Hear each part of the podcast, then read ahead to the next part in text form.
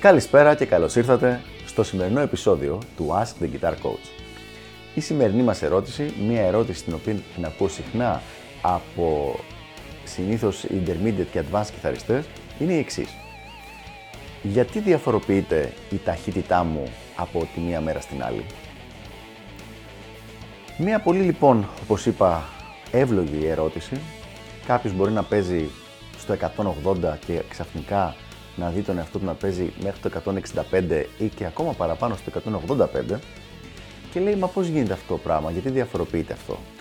Και συνήθως διαφοροποιείται προς τα κάτω ή για την ακρίβεια όταν διαφοροποιείται προς τα πάνω απλά χαιρόμαστε ενώ όταν διαφοροποιείται προς τα κάτω μας πιάνει η κατάθλιψη και, και η μύρλα που λέμε και λέμε πω πω τι έγινε και χάθηκε η καριέρα μου και τίποτα δεν πάει καλά και όλα αυτά.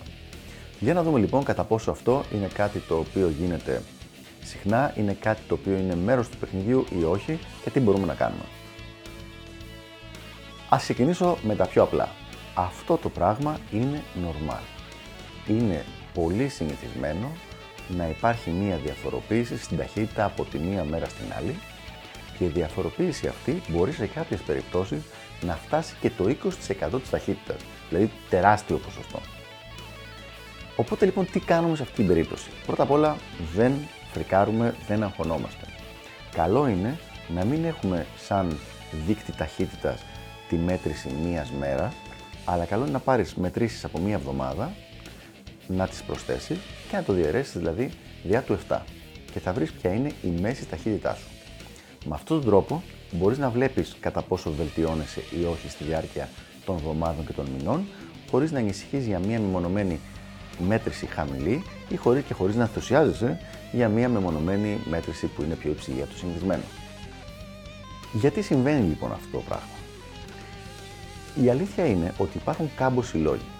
Μερικές μέρες, λόγω καλύτερης ξεκούρασης, καλύτερης διατροφής και γενικότερα λιγότερου στρες, υπάρχει δυνατότητα, υπάρχει περίπτωση να έχεις αυξημένη αποδοτικότητα νευροδιαβιβαστών στον εγκέφαλό σου.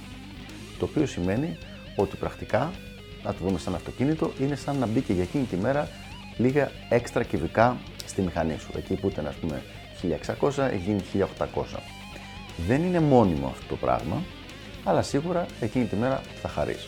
Αντίστοιχα, κακή ξεκούραση, ε, πολύ μεγαλύτερα stress levels, επίπεδα stress και κακή διατροφή έχουν το ανάποδο αποτέλεσμα με μειωμένη απόδοση νευροδιαβιβαστών, το οποίο σημαίνει ότι η ταχύτητά σου πέφτει.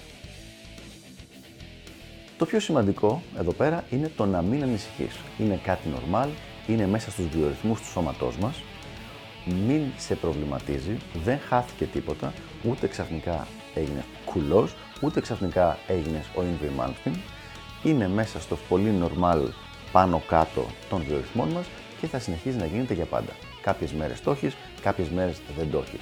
Όπως ακριβώς κάποιες μέρες έχεις όρεξη να παίξεις παραπάνω και κάποιες μέρες δεν θες να δεις κιθάρα, είναι πάρα πολύ normal να συμβαίνει και αυτό. Η λύση είναι αυτή που είπα στην αρχή. Μέτρησης όλη τη βδομάδα της ταχύτητάς σου και διαίρεση μετά 2 του 7 ώστε να ξέρεις το μέσο όρο. Και αυτή είναι η ταχύτητα που έχει εκείνη τη χρονική περίοδο. Αυτά λοιπόν για το συγκεκριμένο θέμα. Ελπίζω να βοήθησα και τα λέμε στο επόμενο Ask the Guitar Coach. Γεια χαρά!